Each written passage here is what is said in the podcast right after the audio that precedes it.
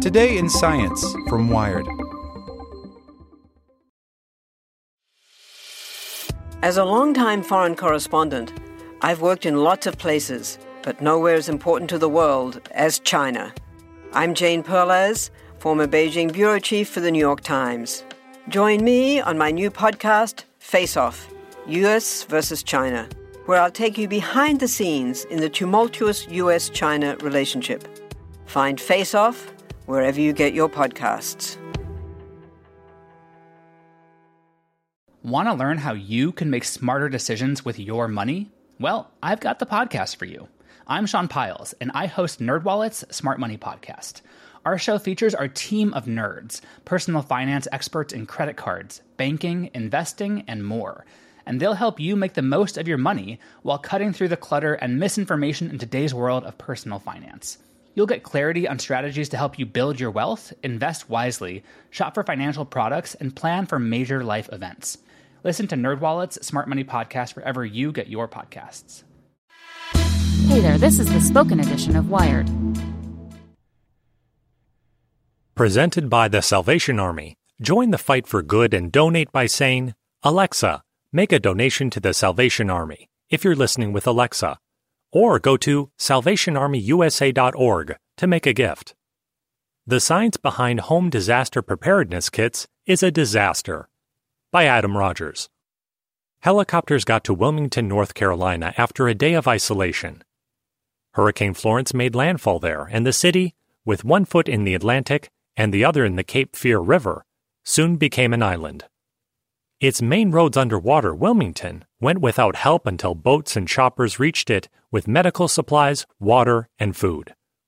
But it only took a day. According to the federal government, that's actually pretty fast. Since the terrorist attacks of September 11, 2001, or at least since Hurricane Katrina hit New Orleans in 2005, the government has urged all of us, every individual, to be ready to go without help for at least three days in the wake of a disaster. You're supposed to have kits in your cars and at home. Maybe not the shopping cart from the road, but just, like, be ready, okay? And now with Florence a waning threat, but with fires and storms, an apparently permanent part of Earth's changed climate, and earthquakes, volcanoes, and terror always possible, the rules seem to be shifting a bit again. The new message be ready for 14 days on your own. Two weeks.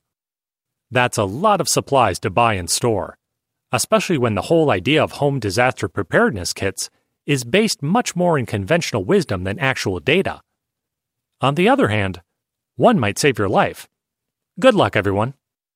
Recommendations for what's supposed to go in these kits vary, but basically it's a gallon of water per person per day and food too, plus medicines, blankets, and sleeping bags, maybe a tent, extra eyeglasses, lots of batteries, something to make light with, something to make fire with, maybe a hand cranked radio. All that makes sense. Is it not realistic, even in developed countries, to expect that the governmental infrastructure will be able to reach everyone within hours? Says Daniel Barnett, a disaster preparedness researcher at the Johns Hopkins Bloomberg School of Public Health. Individuals need to have self sustainability. At minimum, you want to take as much pressure off the first responders as possible so they can triage effectively, attending to life threatening situations while you chill in your backyard, if you're able. That's part of supporting what disaster pros call resiliency the ability of a community or region to withstand whatever it gets punched with. It's supposed to be interpersonal too, neighbor to neighbor. The problem with all that is, as Barnett and his colleagues showed in a 2012 review of the literature, almost no one actually builds kits. Well, perhaps fewer than half overall, but results varied wildly by region as low as 7.4% in northeastern Alabama, much higher in post Katrina New Orleans. 85% of survey respondents had a disaster plan, but only 22% had a kit. Partially, that's out of inertia, laziness, fear, all the things that keep everyone from preparing for anything. But also, older, better educated, wealthier, home ownier people were more likely to have kits than younger, less educated, poorer people. And of course, poor people are the ones who get hurt the most by disasters in the first place. A couple of years ago, things got even more complicated. In 2016, the Washington Military Department, essentially that state's National Guard, ran an exercise called Cascadia Rising. The idea was to simulate a response to an earthquake and subsequent tsunami emanating from the Cascadia subduction zone of the Pacific Northwest, subject of a much read New Yorker article from the previous year. Cascadia Rising was a massive eye opener, says Karina Shagren, spokesperson for the Washington Military Department. We realized there would be pockets of communities that won't receive help for several days, if not several weeks. Washington's coastal communities would lose the bridges that connect them to the rest of the world. They'd have to wait for help by air or sea. So Washington and Oregon upped their estimates. People should expect to be on their own not for at least three days, but for at least two full weeks. That messaging is now at the core of Washington's emergency preparedness. It has also tricked out nationally, albeit somewhat confusingly. A FEMA spokesperson says the agency now recommends at least a three day supply of food, water, and medications, but more water if it's really hot, and up to two weeks of supplies when preparing for catastrophic events. A representative from the Centers of Disease Control and Prevention, on point in case of pandemics or bioterror attacks, says his agency's recommendations echo FEMA's. Tom Hennigan, Senior Manager for Disaster Program Development at the American Red Cross, practically a quasi governmental entity in times of disaster, says households and businesses should have three days of supplies in case people have to evacuate, but two weeks' worth if people are sheltering in place.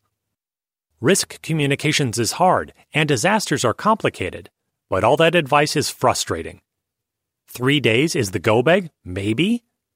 As a child of earthquake country, I would venture that a two week supply list for the aftermath of a big one looks very different from the bioweapon pandemic checklist. The road to prepper madness is paved with surplus MREs, tarps, and duct tape.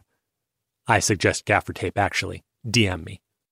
For a family of four, a gallon of water per person per day for 14 days is 56 gallons of water, an industrial sized drum. It's also more than 100 full meals, or a pantry full of cans, beef jerky, rice, and so on. It's a full complement of camping equipment. And it all has to be somewhere accessible and, ideally, not vulnerable to whatever kinds of disasters you're expecting. And none of this stuff is free.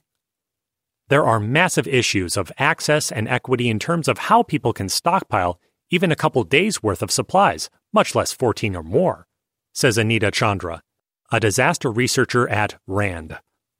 When you're talking about disasters, you're talking about events that disproportionately affect those with the least access to assets.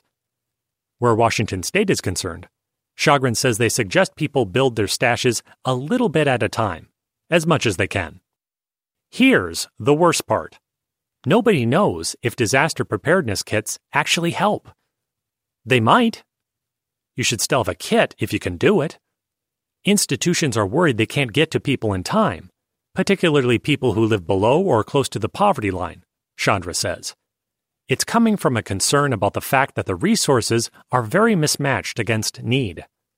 Which is to say, government agencies don't have the money to send a fire truck to every house after an earthquake or hurricane. People have to be able to help themselves. But at the same time, a risk of this change in message is that it suggests that the government is abrogating its responsibilities either out of incompetence or because of some kind of rugged individualism message. What matters in terms of disaster response and recovery is community connections and social cohesion, Chandra says. The negative side of that conversation has been a twisting of that idea into go take care of yourself. That was never the intention. Rugged individualization has failed once before. During the Cold War, the U.S. government tried to get people to build fallout shelters in their backyards. Social vulnerability just didn't get factored in. Nobody built them. It didn't ring true for people even then, says Scott Knowles, a disaster researcher at Drexel University. By the mid 1960s, civil defense officials had figured that out, so they started hoarding stuff in the commons. Cities designated or built communal fallout shelters that were stocked with beds and supplies. If we really want people to survive, we can't rely on them to hoard all that stuff in their homes. It's not rational. So maybe this is something for the government, Knowles says. Is there stuff you should probably definitely have access to in your home? Sure. Copies of personal identification documents, prescription medications, a good whistle, light sticks, water purification tech, a crowbar. The time you need a crowbar is the time you really, really need a crowbar. But the hard truth is, local communities can and probably should be filling gaps that government advice suggests are the responsibilities of individuals. The central insight that sparked full fledged research into the sociology of disasters and the response was that people tend to help each other in times of distress. Disaster researchers and risk managers don't want to jeopardize that covenant. Yet, that's the deeper risk of telling people they're on the hook to defend their own castles for two weeks after a disaster. Yes, fill those jerry cans in the basement with water and get your solar cells ready, but when the disaster hits, Share the water. Offer your neighbors a charge. Maybe they'll trade a bit of jerky. But it's not wrong to look toward government, local, if not regional, and national, for aid. Building cities in ways that don't exacerbate hazards is a start, like less impermeable surfacing, fewer buildings in the wildland urban interface, and reined in coastal and watershed development.